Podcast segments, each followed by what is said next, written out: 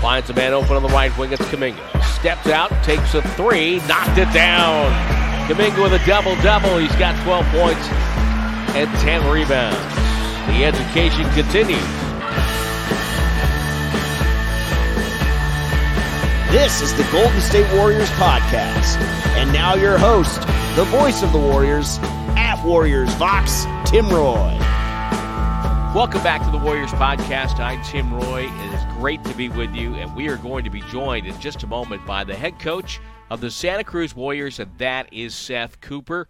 We'll talk about the role of the G League and the Santa Cruz Warriors in relationship to the Golden State Warriors. And Seth was also working as a player development coach last year with the Golden State Warriors, so he has insight to a lot of the Warriors' young players, trying to help them improve, which, if you think about it, is the goal of the G League to get players to improve at the next level.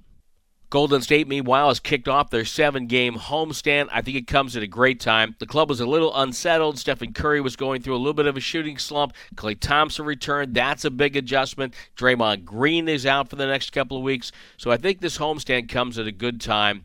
Time for them to kind of take a breath and get through the dog days, get to the All Star break, and then start ramping things up toward the postseason after that, and most importantly, get healthy, get everybody healthy and and and back on the hardwood. Get James Wiseman out there at some point, just to see what the Warriors have, to see the full squad, and to see what they can do with this team. So I think it's a really good time to have this homestand. And of course, they did kick it off with a win uh, this week against the Detroit Pistons. But without further ado, this conversation I think you're going to enjoy because it's a lot about how young players can get better. Here's our conversation with the head coach of the Santa Cruz Warriors, Seth Cooper. Well, Seth, I know that uh, Santa Cruz has had their season disrupted by COVID, just like the NBA. If you could just start there, start with the challenges of this season and what has made it different than, say, a normal season in the G League. Yeah, obviously, when the NBA gets, you know, has has the COVID disruptions, that trickles down even more to us, and where we have our own guys that have had to have been knocked out with COVID, but then we also get all the guys that get called up to the NBA and you know, obviously that's something you love to see, and you love to see your guys like Quinndary Weatherspoon have an opportunity to move up with the Warriors and end up sticking on a two-way contract, and Jordan Bell gets signed for 10 days by the Bulls, and hopefully we continue to have others, but that also obviously um, adds another dynamic, and uh, we had three guys as well as a staff member um, test positive early this year where they were out um, that caused us to have to go on kind of like a five day break for our own team. Luckily, it was when we had a bunch of practice. Unfortunately, we didn't get to practice then for five days. And then after the showcase, um, which was in Las Vegas, they paused the whole G League season. So that was about December 22nd until uh, we didn't play any games till January 6th. So that was obviously challenging. And even during that time for us to practice, we only had between five and six guys that were available and healthy. So I had to really just be creative on what the best use of time was and keeping guys fresh, but also get them some work and get them enough so that when we did come back, we could be ready to kind of hit the ground running. Yeah, now you guys are right in the teeth of your your schedule. Uh, as we talked before we started to tape, you're you're playing a lot of games right now. But before we get into a little bit of that and some of the guys that you worked with, including of course Klay Thompson this year, but T- tell me your philosophy on this. What do you, you know, you've been a player development coach, you've worked in college and, and in other spots in, in pro basketball, and we'll talk about that later. But uh, how do you for what do you see as the role of the Santa Cruz Warriors and the G League in general? Yeah, I mean, for us, it's just to first and foremost to be able to supplement um, and help out in any way we can with the Golden State Warriors, um, whether that's you know, a guy on a rehab assignment like Klay Thompson was, um, or it's, you know, a Moses Moody or Jonathan Kuminga coming down to get development um, work and get minutes in games to Chris Chiozza, who played a couple weeks ago to just hadn't played in a while and they wanted him to, you know, have a little break from sitting out and get some real live minutes, but also continue to build his confidence um, with some game reps. So that's kind of the first and foremost um, is is being there to you know assist and to benefit the Warriors in, whatever way it is possible. Um, and then it's also you know, for our Santa Cruz Warriors players, the guys that are on G League contracts, to develop them, to create as good of a team as we can, both with our culture and our product on the floor, then to help them ultimately to um, find success at whatever job is next, whether that's NBA, whether that's being back with us in the G League, or whether that's you know a lucrative um, step playing overseas. You know, it's interesting because uh, your background, you played at, Division three college in in the Midwest, and uh, you know you had a chance maybe to play overseas, but chose to get into coaching. Uh, do you do you think that your background helps in this regard because you know you know what it's like to be in a situation where you know maybe at some point in your college career you realize you, you may not be going to the NBA and that it helps as you watch these guys go through their dreams? Yeah, I mean, for me, obviously that that realization came at a lot earlier age than than some guys playing Division three. And although I was a good Division three player, that's just a you know whole nother level. So I realized early on maybe I'd have the opportunity to play in Europe, but but that my passion for basketball was was going to ultimately um, translate into coaching. And so that was something that for me was was a you know when I got offered the job I did out of college working for the Los Angeles Clippers that was a pretty easy decision for me but yeah I mean being through with the guys that I've been through um having been in the G League both now and before with with the Celtics team the Maine Red Claws working with guys in college um you know, and, and at Indiana University, being able to see some of those guys like Victor Oladipo and, and Cody Zeller drafted, it's it's always you know, very, very fulfilling and, and very exciting when you get to see a guy, um, especially for the first time, get that chance opportunity to play in the NBA, whether that's through the draft or, you know, in our current situation on guys getting called up. That's just, as a coach, um, it's just something that, that always sticks with you and just how excited those guys are and how, you know, all the hard work you've put into the team and, and to the individual players just seems so worth it at that moment when, when you know, when they get that opportunity. And, you know, we know for us that makes our team worse when we when we lose a guy. Um, but you know that we know that that's the whole point, and, and you know that's the opportunity we're hoping to be able to provide for for as many of our players as we can. Seth, you've been a player development coach, and the G League is about developing players. Uh, how do you go about getting a player to buy in? You know, some players feel they're already ready to get, to play in the NBA when they're really not ready, that they need work. How do you get a player to buy into that? And and what do you look for with a player in, in terms of, of of harnessing that ability to get better? I mean, it's it's a skill to get better. You have to put some work into that. So how do you start that process, and how do you get a player to buy in? Yeah, no, I, I think that, like you said, that is a skill. One, mentally being able to buy in, but two, the big thing I've found is just trying to help players realize the consistency that they need to bring to getting better every day. Um, you know, I, I told a couple of our guys this year, like, yeah, if I could go be uh, NBA head coach tomorrow, like that would be great. But that's not, you know, that's not the process. Um, and that's, you know, even for them, you just can't skip steps and go right to that result. And it, and for each player, it takes a different amount of time, and their paths are all different. Um, Mike Dunleavy with the Warriors uses the term of um, each player having to run their own race, and and that's something I try to stress to the guys that one guy's path and one guy's time and situation isn't another. So just getting them to you know to buy in, but to focus on the things that we think will help them be successful, and ultimately in the G League.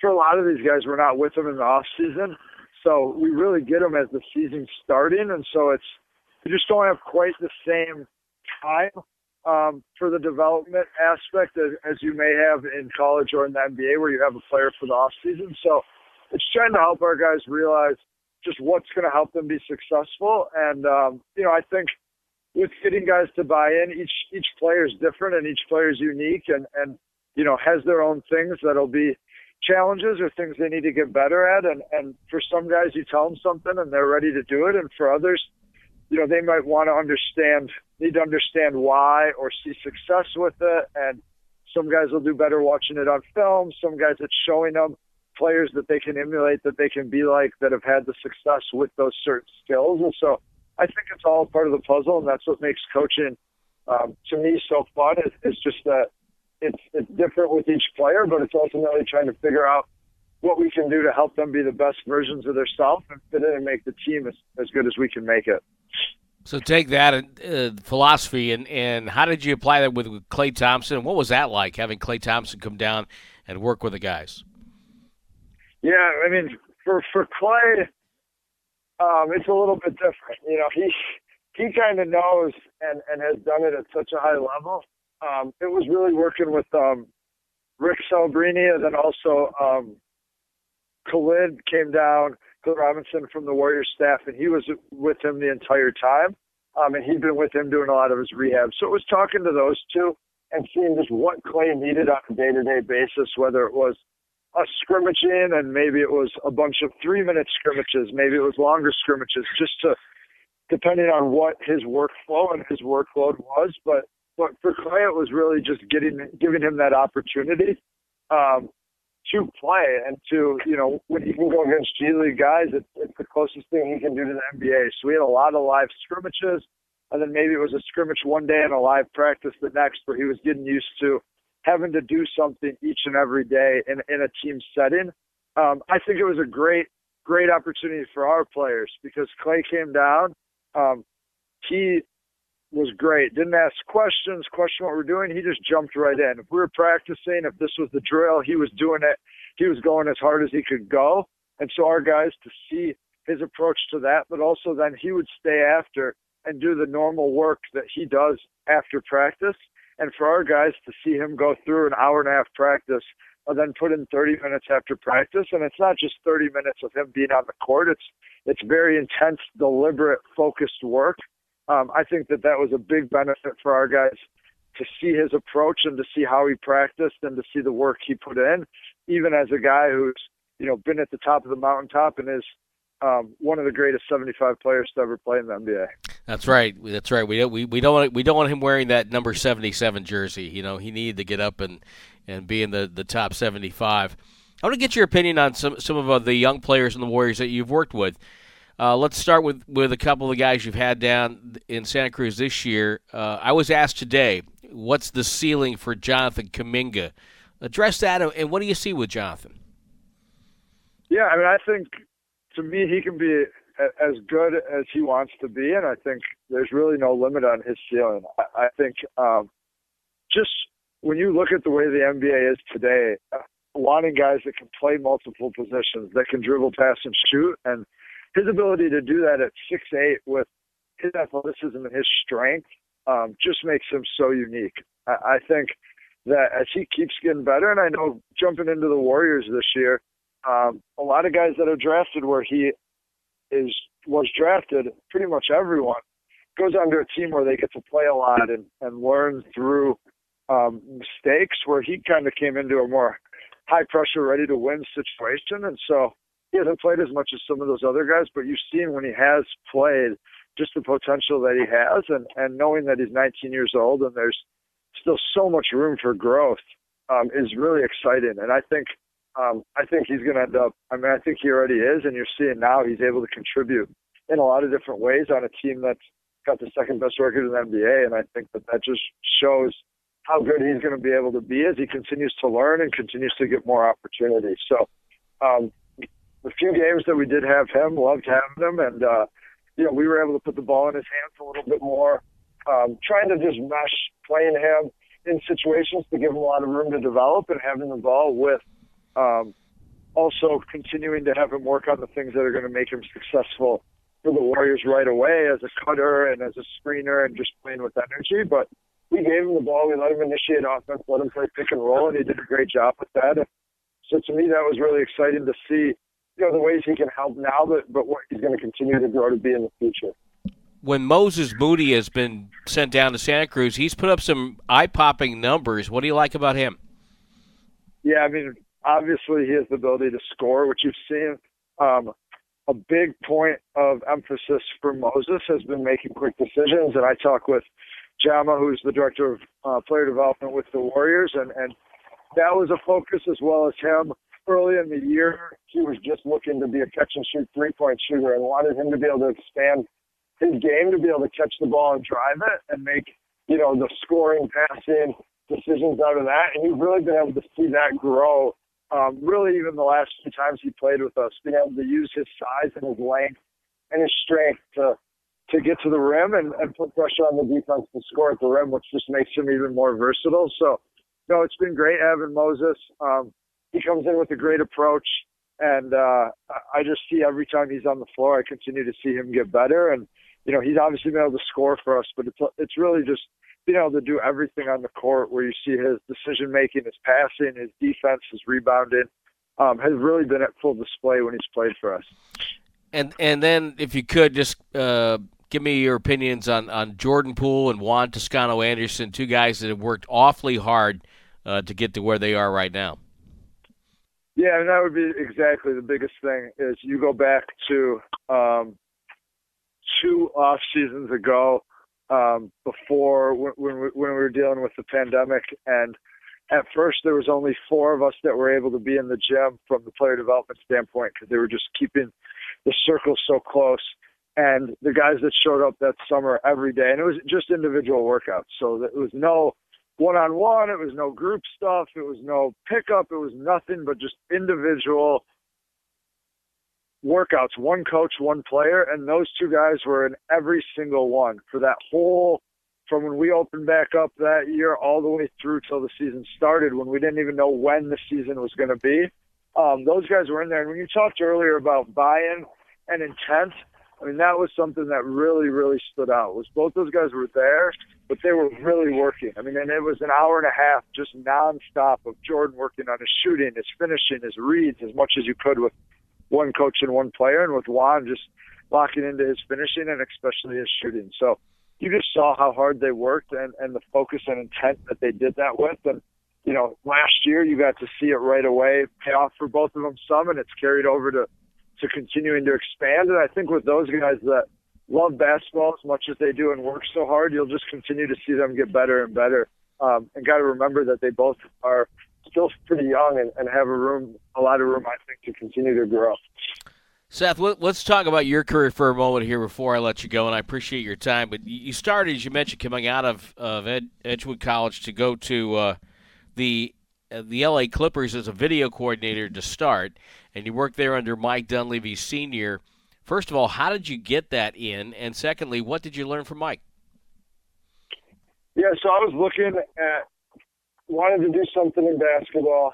Um, I told my dad that I wanted to coach. He thought I meant coach in high school. I told him I wanted to coach either in the NBA or at a high level Division One, and he told me he wasn't sure I was being realistic. Um, I reached out to every team in the NBA, and through a connection I had through my uncle, um, John, who who I've always been really close with, and he's helped me a lot in my basketball, both playing and, and coaching career. Um, he had a friend who um, knew Mike Dunleavy Sr. They had just had a video guy that, um, for health reasons, had to step away, so they had an opening. And so um, in December of my first season, I jumped in um, to the video room knowing that I love basketball and, and for what I knew about basketball back then, but not knowing a lot about video and how that worked and just having to put the time in to learn and, and did four years there with the Clippers, which to me was really like getting a master's degree in basketball, just the amount of video, and, and that was one big thing with Mike Dunleavy was he did a ton of preparation work. Um, so as video coordinator for him, had to put a lot of time into just breaking down um, NBA games and all the nuances and all the terminology that goes with it, and, and I think really gave me a good um, backbone, so to say, into uh, into a coaching career where I got to learn a ton about the NBA game and about basketball through through four years of of working in the video room. Now, you also worked at Indiana for Tom Crean, worked with a guy named Steve McClain who brought you to Illinois, Chicago. You've spent time, as you mentioned, with the Maine Red Claws, and and uh, I think there was it. Scott Morrison was Coach of the Year when you were there, right? Or yes, yes, he was. Had a uh, really good team, really good record, and, and Scott won Coach of the Year. So, so tell me the impact of you know every coach kind of sponges off everybody else. What have you learned from from all those guys? Yeah, I mean, I think that's exactly right. You pick up little bits with everyone that you've been around. Um, and, and, Coach Crean allowed me to really get on the court and work um, with our guys hands on, um, which was great for me. And just seeing the amount of things that he had to pay attention to and focus on and was so good at in, in running a basketball program like Indiana and the intensity that he brought to that just made me better every day um, while I was there. Then yeah, you take things everywhere you go, and, and going to the Celtics, obviously learned a lot from Scott um, about how to run, you know, a G League team and a professional team, and a lot of the things we were doing there offensively and defensively. I've I've um, been able to implement, especially this year. Um, being there as well, learning, you know, being able to be at practices and training camps that Brad Stevens is putting on, and just seeing how he related to the players and the way he was able to you know, from a little bit different um, personality, but still be able to hold guys, guys accountable and really coach the team. Um, and then, yeah, I went to the University of Chicago with Coach McClain, which, you know, like Coach Crean, was was big on intensity and getting our guys to play hard, and got to do a lot of recruiting there, which was something unique for me, which was really good.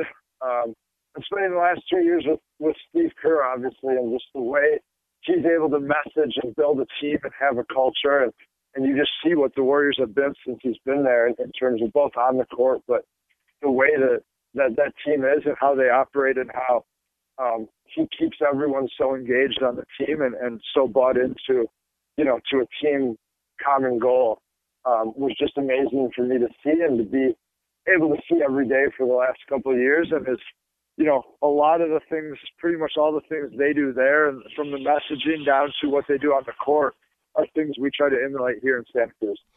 Well, it's funny because one of the uh, early college games I did coming out of college was a game at Illinois Chicago, and that's where I did my first uh, NBA interview of, of an active NBA player. I interviewed Rod Higgins, who was at the game when I was there, and he was a like a two or third year player with uh, Chicago at the time.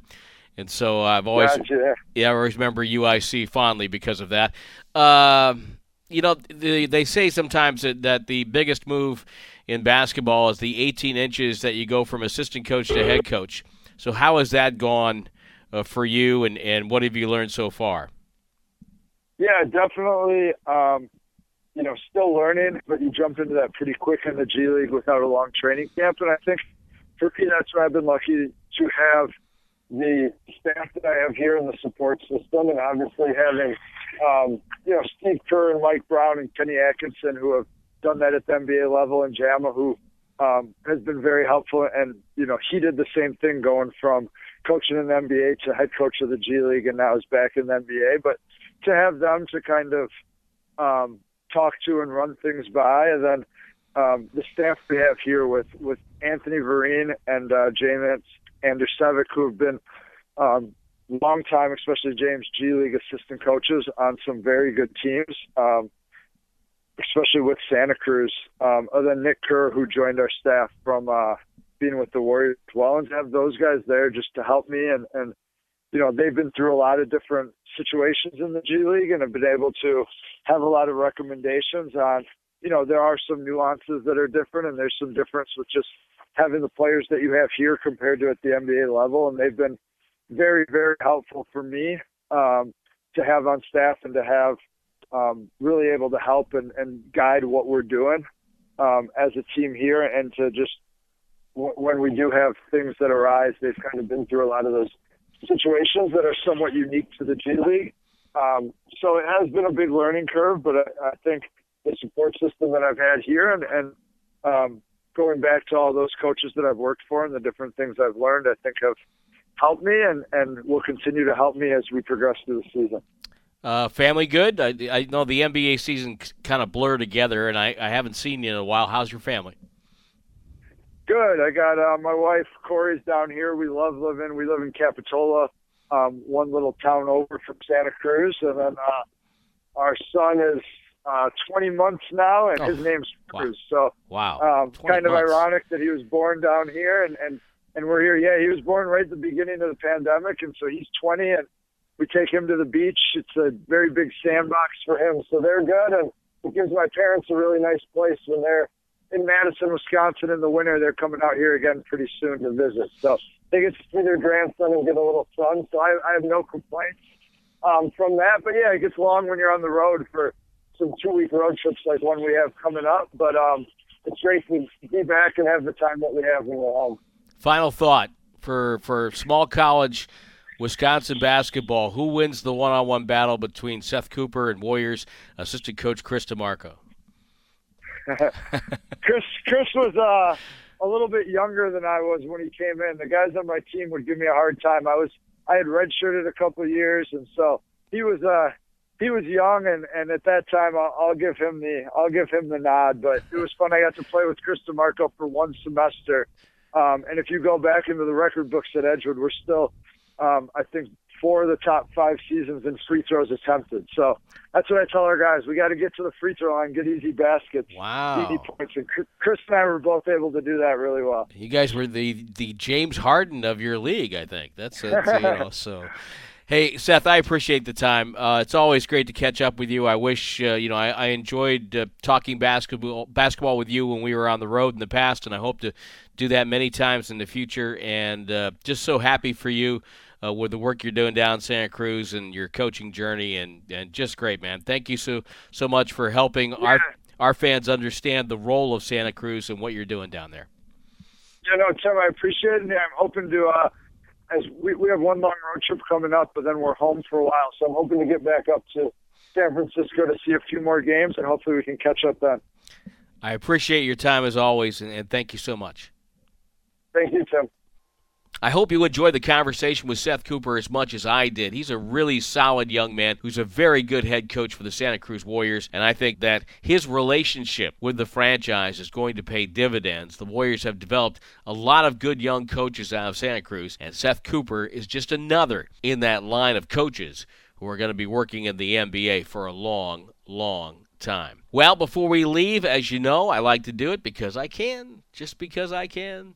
I want to go back and look at 75 years, 75 stars. We had a really good one uh, the other night that I really enjoyed putting together with R.C. Davis, and that is, well, who doesn't like a player whose nickname is Mr. Mean?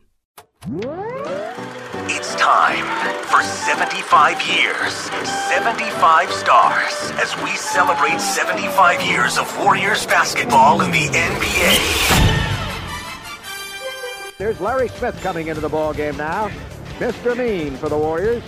Larry Smith out of Alcorn State in Mississippi was drafted in the 1980 draft 24th overall. That put him in the second round back then. But he quickly showed Warrior fans that he was a first round talent making the all rookie team with his hard hat style of ball. For our younger fans, back in the day, people would show up at the Oakland Coliseum Arena wearing hard hats, sitting on the baseline, cheering on Larry Smith, who would spend nine years playing for the Warriors, averaging around nine rebounds a night as a Golden State player. And when he had a chance to shine in the 1987 playoffs, he was instrumental in helping the Warriors upset the Utah Jazz in the first round, including a Game 3 performance of 10 points and 17 rebounds. And in the following round against the Los Angeles Lakers, in back to back elimination games, he pulled down 16 rebounds and 23 in Game 5, 12 of them on the offensive glass for an incredible 16 point, 23 rebound double double. When Larry Smith arrived for training camp in 1980, he saw a lot of talent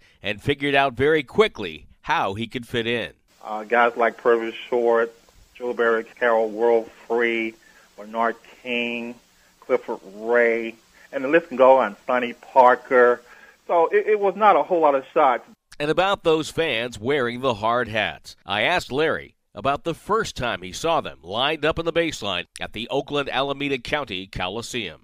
My first thought was, wow. uh, it, it, it, was unbelievable.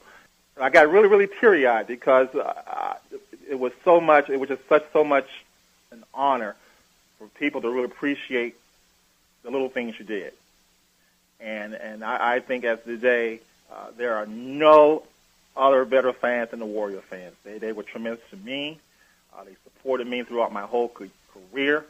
Uh, regardless, I played lousy. They still supported me, and I just I just I just always tell my friends about the fans there. Out of all the places I've been, the Warriors fan was the best fan in the NBA. The NBA has always had room for players who work hard, but Warriors general manager Bob Myers says players with that kind of a skill set come along maybe once in a career. Everybody loved Larry Smith. I mean, everybody loved this. He wasn't extremely skilled. but uh, he brought it uh, every every night and did his job. And um, you know, those guys are hard to find. You think they're a dime a dozen, uh, but those guys are very hard to find. As a rookie, Smith would pull down 12 rebounds a game, and for the nine years he played with the Warriors, he would average over 10 rebounds a night. It wasn't about being athletically gifted, it was about being smart and having desire. I was not a tremendous jumper, but I did get really good position and pretty much playing with all these guys, I know where the shots are pretty much coming off most of the time. So I tried to put myself in that position to rebound the basketball. I wasn't a great jumper. I wasn't a real, real physical guy or big guy, but I had great anticipation. He led the NBA in offensive rebounds in the 85 86 season. And after the Warriors, he would play four more years three with Houston and one with San Antonio. And as I mentioned before, he played well for the Warriors in the postseason, but he would win a championship with the Houston Rockets as an assistant coach in the mid 1990s. For the last decade and change, he has worked at his beloved Alcorn State, where his dream started, only to become reality in the Bay. Coast, coast to coast, and that shot blocked into the ground by Larry Smith. When he was younger and lighter, he used to do it with a great deal of proficiency. But Mr. Mean has wiped two of them away that were look like certain scores. The Warriors do have some quick leapers, and Larry Smith reacts very quickly and spikes that one away. I knew with all those guys out there, if I just get on the glass and stay consistent on the glass, I would get a chance to play. Thank God it worked out for me. I would say it worked out really well for Larry Smith and for Dub Nation. And by the way, today is his birthday. So happy birthday to the 75 year, 75 star, Mr. Mean, Larry Smith. This has been 75 years, 75 stars. All right, that's going to do it for the Warriors podcast for this week. I'm Tim Roye. Thanks to James Kincaid for his work. Thanks to Shannon Stabler down at the Santa Cruz Warriors for helping us coordinate this interview with Seth Cooper. As always, thanks to the grand poobah of audio for the Warriors franchise, and that is R.C. Davis. I'm Tim Roye. We'll talk to you next time here on the Warriors podcast, and tell your friends to subscribe and to find us wherever they listen to their podcasts.